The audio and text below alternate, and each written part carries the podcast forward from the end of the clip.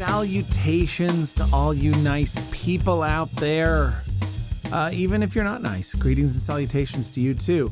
I I'm going to do a, a little bit of a uh, a different kind of episode. I'm picking up some loose ends. I've had some people who have commented on some things, have asked some questions about some things. They've they've contacted me, and so I want to honor that. If you've listened and made the effort to talk to me, I feel like I should probably probably close some loops on some things. So I'm gonna I'm gonna cover a few things uh, here at the beginning that you know it may be like sort of a verbal gumbo, and if you don't like that, you can just skip it.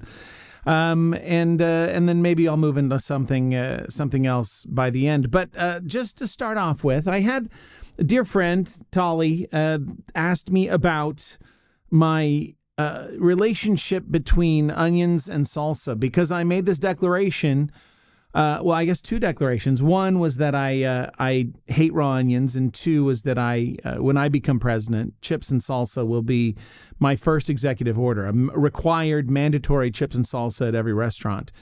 And uh, and and I I, I want to go back and explain because she said, "Hey, how can this be if you're such a salsa? You're pro salsa and you vote." Um, how can you be anti onion and pro salsa? And I feel like I, I could just about turn that into it's kind of like how can you be uh, pro life and uh, and uh, and also be for the death penalty, you know, kind of. I don't know. Anyhow, uh, it, it, did I just get too political? Somebody, somebody just turned off. That's good. I probably needed that person to go. But um, anyhow, I, let me explain. Let me explain. Okay, that I, I want a chance to explain. So the first thing is is that I don't hate all onions for all time. I just don't like eating raw onions, sort of, uh, you know, with without any sort of. Uh, auxiliary. I don't like eating raw onions just as is. If I encounter a raw onion in the wild, I have no desire to eat that raw onion.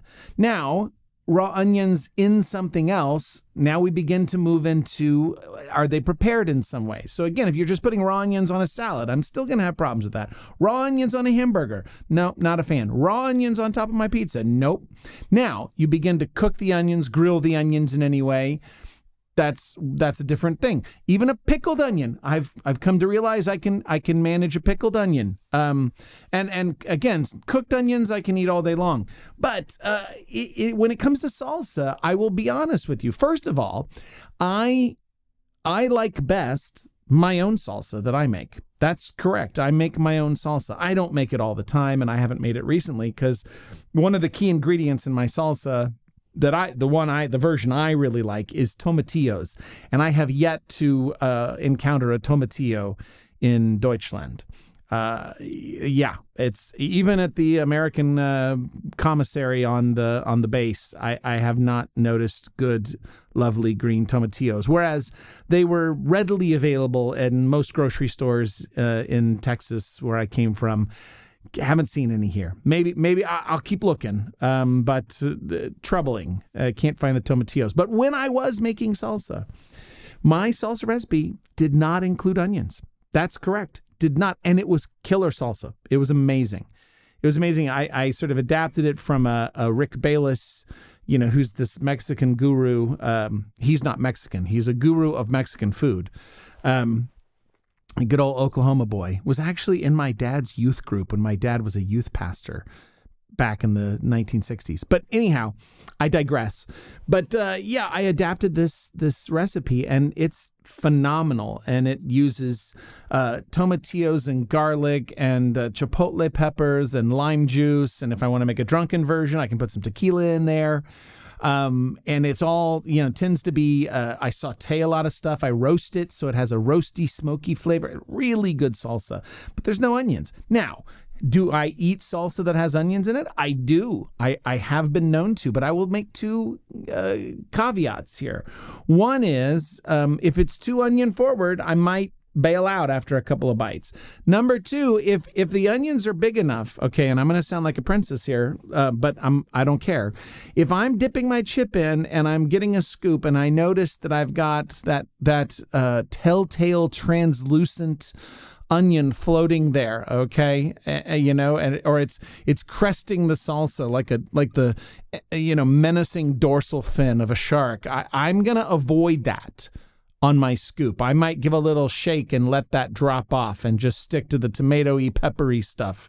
Because honestly, I'm not just not a fan. But I have noticed that that onions that have been sitting in in a salsa concoction, especially if it's been sitting in a jar, you know, it, they've been sort of slightly pickled. They've been adjusted in some way, so they're not as strong. So that's sort of my thing with with onions and salsa. Is I I don't I don't uh, lean towards the more oniony salsas to begin with.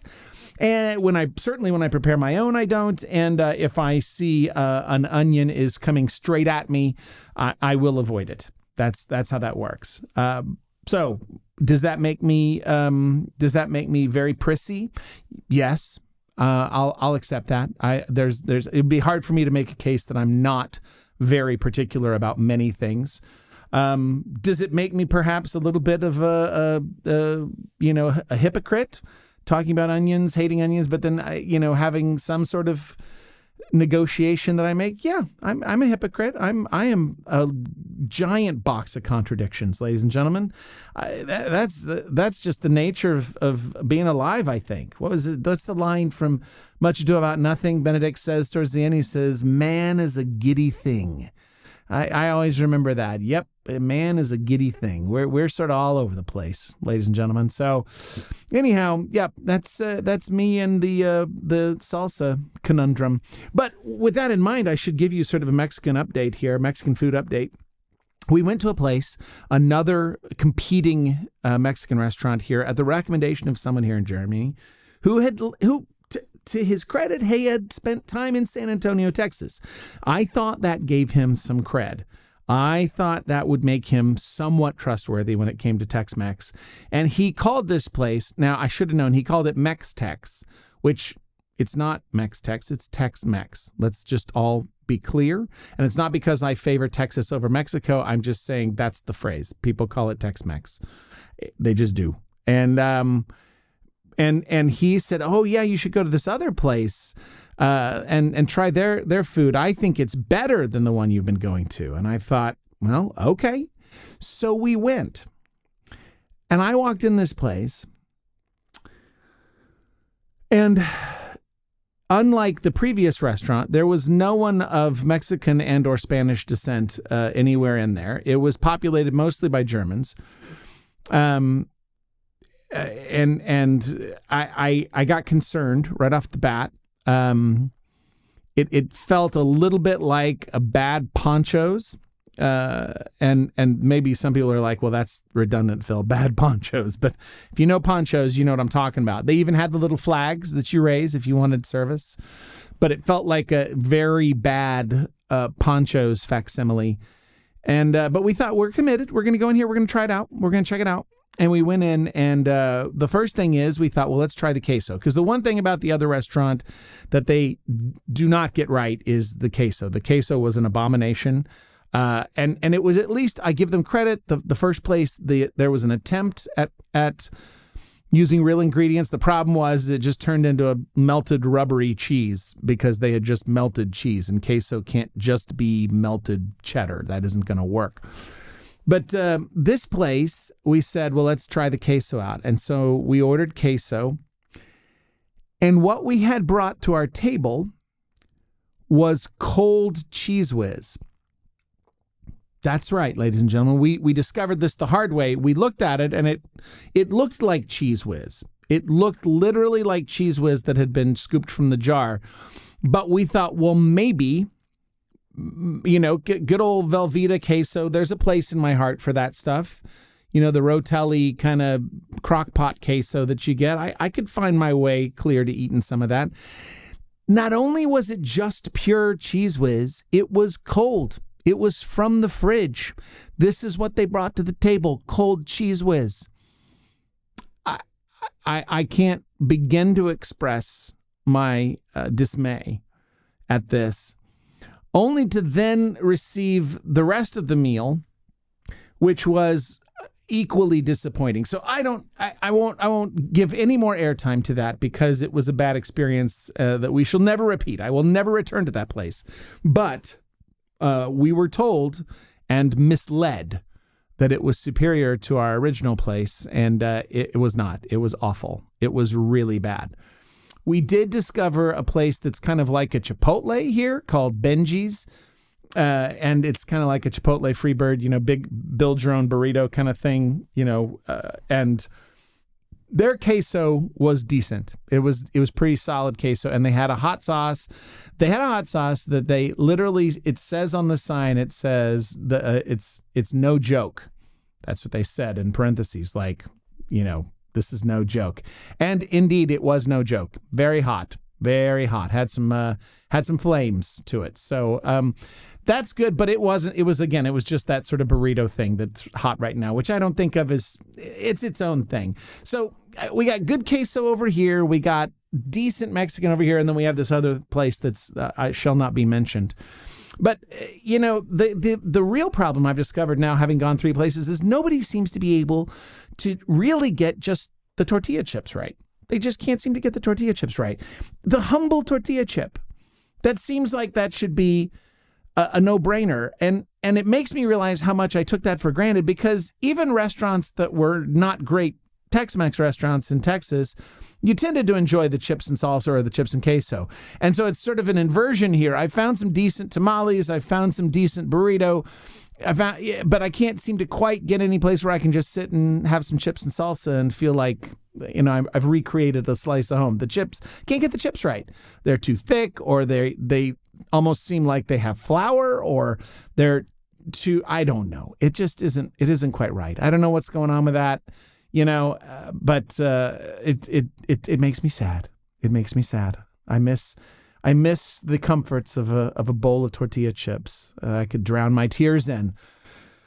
But uh, anyhow, we we press on with these uh, enduring these hardships. yes, the the difficult life of the expat in Germany, having to uh, live without abundant Tex-Mex. I know these are hard things, but there you go. Onion, salsa, Tex-Mex. There's the sort of that update. Now, uh, another one is uh, that we did return to the Naked Spa.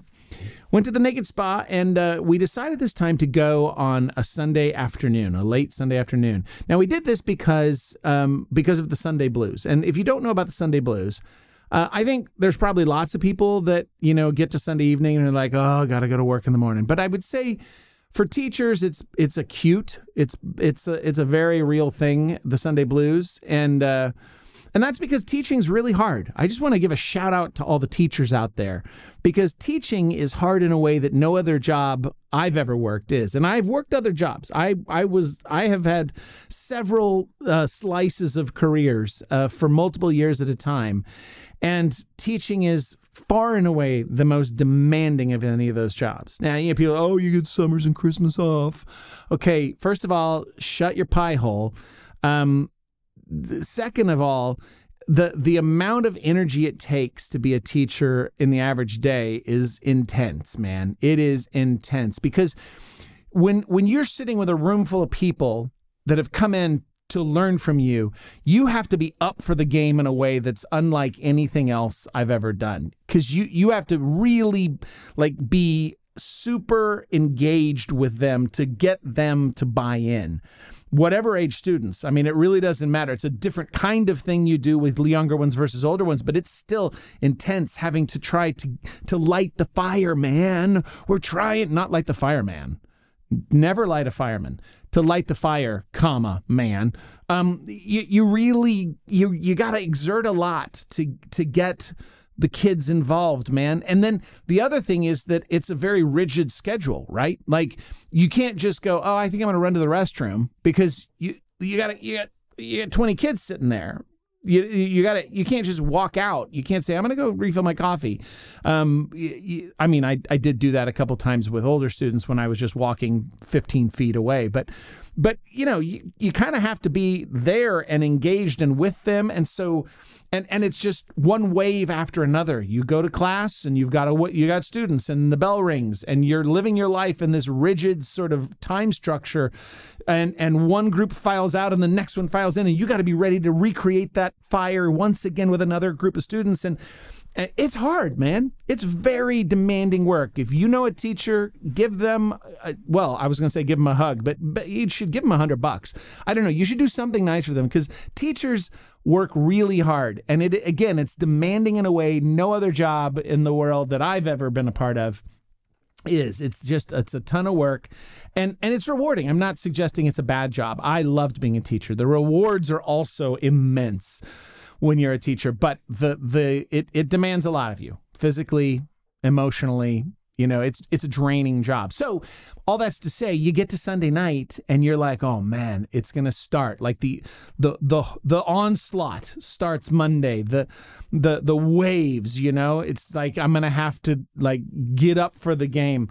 So, people like to combat their Sunday blues in different ways, you know? Some people want to have a very quiet, very, very serene time, the calm before the storm. Others want to do something really fun, like, man, we're going to pull out the stops and party on Sunday night. And they kind of roll in on Monday, like, whoa, boy, I lived it up last night. Um, you know, however you decide to chase away the Sunday blues, whatever.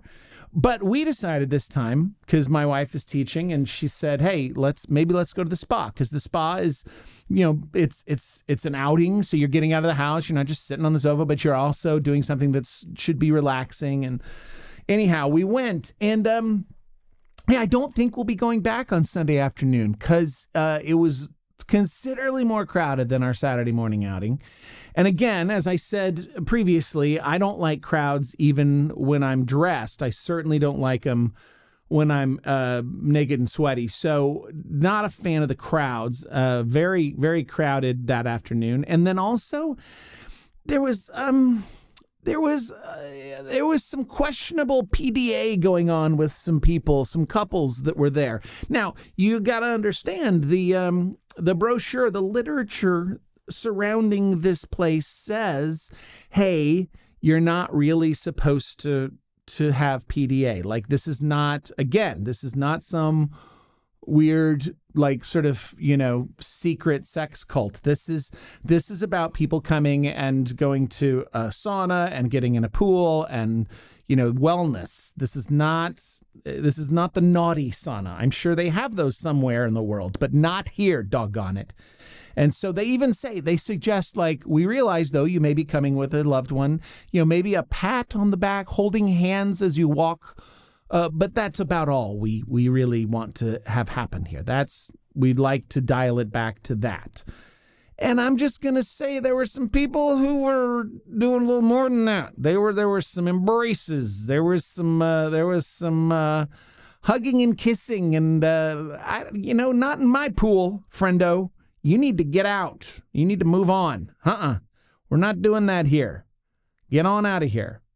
That's not okay. So uh, if we do uh, go back anymore, we've decided because we do love going. It's very relaxing and it feels great to get the good sweat on and and uh, we found this one particular place. I hadn't gone the first time, and it was the best sauna. It was the best one, in my opinion. It was the perfect balance of heat and moisture. It was great. It was fantastic really good one. So I, I really like going, but we're going to just go back on Saturday morning with the other uh, old, crusty, wrinkly people, you know, like lizards sunning ourselves on rocks. We're not, there's no, there's not to be any friskiness going on. There's no frisky on Saturday morning. It's just us old crows out there, man. So, we're gonna we're gonna head back on a on a Saturday morning where we belong and uh, let let the younger friskier people have other times of the week, but uh, not not for us. So still a fan, but uh, a little more choosy on my time, a little more choosy. Um, languages. Some people have asked me how the language is going. Well, truthfully, um, it you know it I I think it's going better in some ways. Uh, it it's it, what I've noticed is I've noticed that uh, I I have increased my statements that I make to people in German. I've I've I've got a I've got more German at my disposal, and in certain situations, like reserving a table for dinner, which I have to do, um, I I can I can kind of get by now pretty well. And so I've been able to actually get through a couple of interactions where nobody switched to English or asked me if I wanted to do English. They just we managed it in German, which was which felt very very gratifying. But those are pretty low level. I mean, that's you know this this reserving a table for dinner, and um, but I, I've also increased my sort of explanatory statement that says, you know, if I if I'm going into something where I know I'm probably going to get out of my depth pretty quickly, or I need to, you know, I need to ask for something that I really don't have the the German to do.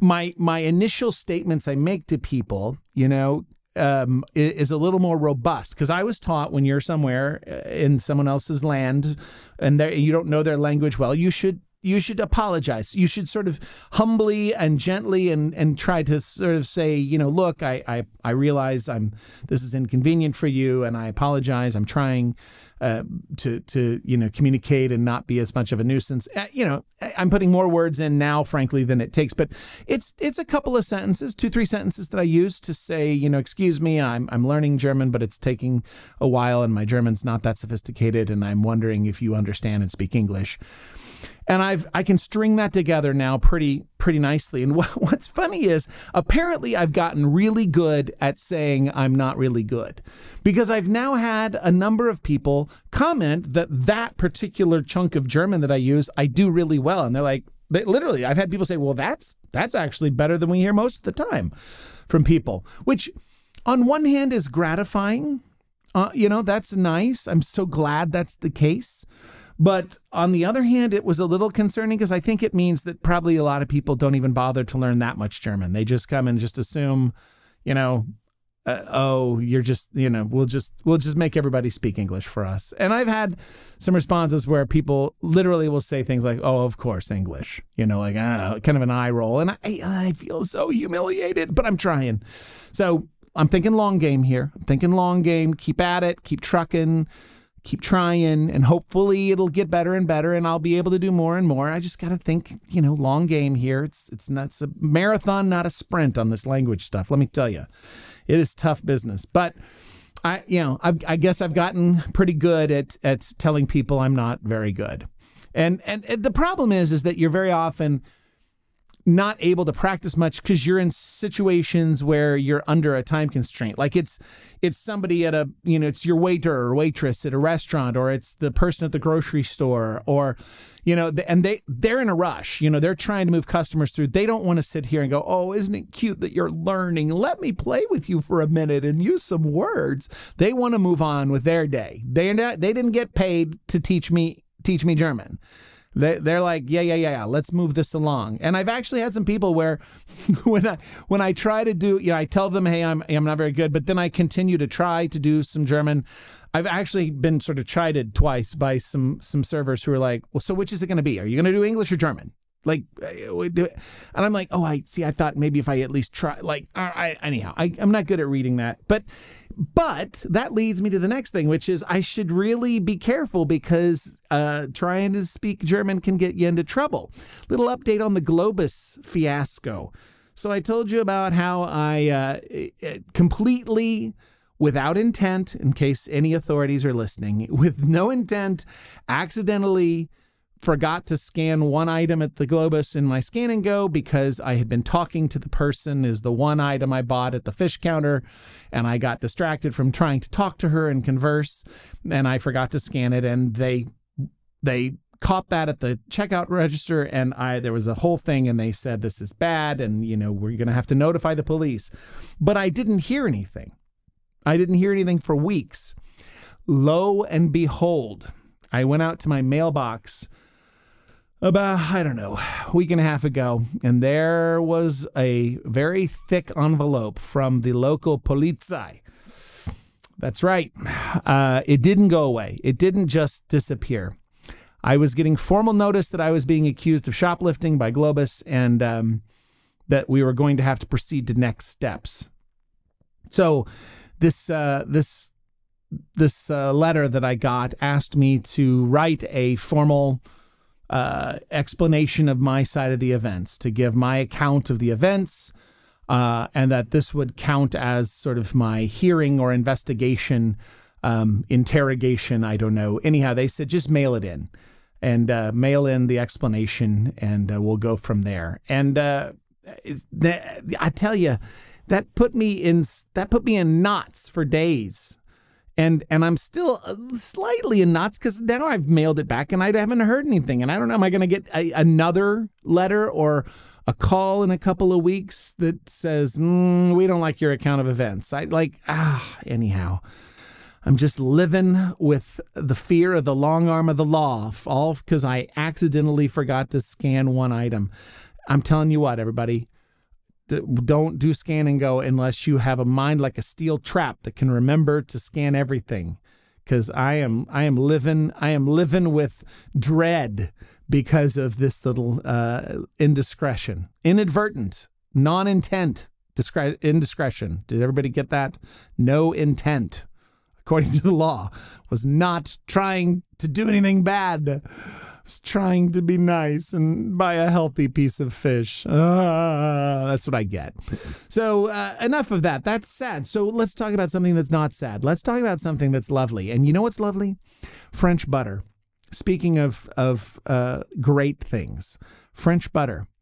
Now, I have discovered something, and that is salted butter. Now, you say, Phil, we have salted butter here. Au contraire, mon frère. All right. You go into your store and you see Land O'Lakes salted and unsalted. Nein, Fraulein. That is not what I'm talking about. I am not talking about salted butter that way. I'm talking about a whole different animal. Hear me out. We already know the French love their butter. All right. And God bless them for it. Uh, this is butter that has like flaked flaked chunks of sea salt inside of it. So it is extra salty, and you also get this texture of the actual salt flakes in there. It, I, I, I, we stumbled upon a, a kind of a, a, a mass-produced version of it. Um, a kind of I don't know how to describe it. Kind of like a, a big box brand of it, and uh, and it was good and uh, and we were talking with some other um, uh, you know expats living here, and they said, "Oh, you got to go to Cora." And uh, in in France, you got to go to Cora in France, and uh, and get some of the salted butter and some baguettes. And it's funny because when we were flying in to Germany uh, last year, our, our flight to move here, uh, the flight attendant asked us, one of the flight attendants said, you know, what are you all doing? Are you vacationing? We said, no, we're moving there. And uh, she was like, oh my gosh, wow. And she was talking to us and we told her where we were going to be. And she said, oh, you've got to go over to France and, and get the bread and the cheese and the, like, and I was like, but I think Germans have good bread and cheese. She's like, we do, we do. And it was like, she was like, don't, I'm not, don't, I'm not supposed to say, but, but the French have, they, it's just different. And it's true. It's different. It's a different kind of bread. It's a different thing. The bread here, like the country and the people, is sturdy. It's solid. It's dense and full of, of richness, full of nutrients. Uh, and the French baguette is more airy and it's you know more more sort of uh, uh, free. I don't know. I don't know how to describe it. But anyhow, we were talking to these people and they're like, you got to go over to Cora it's this big grocery store, and they have a great cafeteria attached. And you got to go over to Cora, and you got to go get some French butter and some baguettes. Uh, get some French salted butter and some baguettes. And uh, and they they all everyone at the table we were with we were with six seven people and they were all like oh yeah this and I was like well we got some salted butter at the store and they're like just trust us you want to go get this so we were like all right well we wanted to take a trip anyhow out so we went to Cora and uh, and Cora in many ways is like Globus, uh, only they don't have scan and go. I think because they learned that it's it's a problem. Anyhow, it's a lot like Globus. It's a kind of a big store, um, but nice stuff. A mixture of groceries and ho- household items. Has a cafeteria. Has a cafeteria where they'll make crepes for you because you know France. You know, imagine going into Costco and instead of a hot dog and a Coke, you get a crepe and a and an espresso or a or a glass of wine just right there just to, uh, you know that's in addition to the normal cafeteria aisle they have they have they have a crepe station where you'll get a crepe made for yourself. You get, they have a pizza station or a, like a tarte flambe, and then they have a full cafeteria line, and everybody's sitting over there eating and drinking wine, you know, at noon because it's France. Anyhow, but we went there to get this butter, amongst other things. And we found it. And th- this butter, first of all, it's the size of a house brick. And by that, I mean, I grew up in a house that was made out of red bricks, you know, that's what we had. And it was, it's that size of butter. It's, it is a chunky, chunky brick of butter. And uh, le sel de mer, all right, the, the it is, no. Okay. Anyhow, we're, we're thinking, how good can it be? And they, the people, the expats we talked to, had made this comment. They're like, "Yeah, man, I just actually usually start eating it in the car on the way back to Germany." And then another person was like, "Oh, I'm so glad to hear you say that. I thought I was the only one that did that." And we were like, "Come on, you can't wait 45 minutes." So anyhow, we go back to the bakery section, and there's a, a baguette maker who's just churning out bag. I mean, every ten minutes he's walking over with a a, a a, basket, a wicker basket of hot baguettes, and pouring them out. And people are standing in line to just grab hot baguettes, and it's like a buy three get the fourth for free. And so we walk over and we get these baguettes, these hot baguettes, and uh, a hot baguette. I'm going to start a band. We're going to call ourselves the Hot Baguettes. I just came up with that. No one steal that. The hot baguettes. We're touring Europe soon. Anyhow, the hot baguettes, we get the hot baguettes, and we're thinking four's too many, but because it's just the two of us. This was last year we did this. We're thinking four baguettes is ridiculous. Um, eh, you know, who in the world would need four baguettes? And so we get the, but it was a deal, and they were hot, and you get seduced by hot baguettes. Um, eh, we grab these, and we get a couple of bricks of this salted butter and we do the rest of our shopping. We check out. We get back in our car and we're driving. And, and it's like it's like Odysseus. I could hear the siren song calling from the back seat. You know, I could hear the voices of the baguettes and the butter.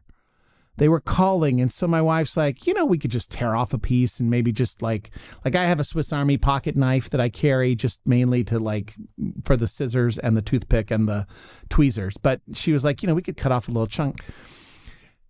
I get why people are like, you eat it in the car. This salted butter is a revelation. Of all the things I will miss if I leave this country, if I leave this area, will be the salted butter that I can get at the Cora. And uh, it it it is off the charts. It's like I don't know how to explain because you think to yourself, salted butter, how could that be? I, I, simple pleasures are the best, y'all. Salted butter on a fresh baguette is like proof that God loves us. I'm telling you, it's it's unbelievable. And what was funny is when we got this stuff, we thought to ourselves, well, four baguettes is really ridiculous. There's no way we're going to get through four baguettes anytime soon. And we thought who can who who doesn't have the self-control to wait until you get home 45 minutes to eat your bread and, and salted butter. But we, on both counts, proved that um, A, uh, yes, no one should wait. Start eat. In fact, we now have, have we now have put a knife in our glove box on the outside chance that we ever stop by. We can like get some bread and butter and start eating in the car right away and not be messing with a little mini Swiss Army pocket knife. We now just carry a knife in the in the car ready to go for salted butter. So yes, of course you eat it in the car. Of co- of course you eat it in the car. But the second thing is four baguettes once you discover the butter, the baguettes go down real fast, guys.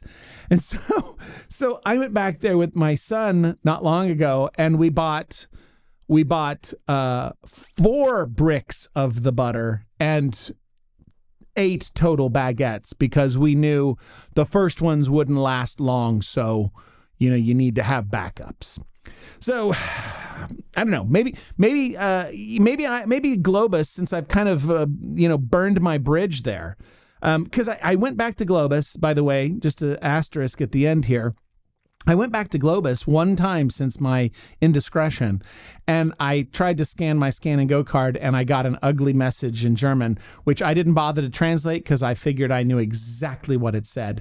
So um, I went ahead and bought a few things that I needed because I was there, and I checked out. But my wife was like, "We're not shopping at Globus anymore because they're persecuting us. I don't know if I feel that way because I did make a mistake by not scanning, but it was it does feel a little excessive these days. But anyhow, maybe what I do is I just just got to make a weekly pilgrimage to Cora. Make sure we're stocked up on salted butter and baguettes. because, you know, that'll make my doctor happy. Anyhow, uh, if you're ever in the neighborhood uh, of someplace that has Ailes du Mer and you get the, the salted butter brick and a loaf of bread, just trust me, happiness awaits. Well, I think that'll do it for today. Tied up some loose ends, uh, told you the revelation about salted butter, and uh, and I hope that everything is okay in your orbit. And as always, I want to wish peace and love to everyone.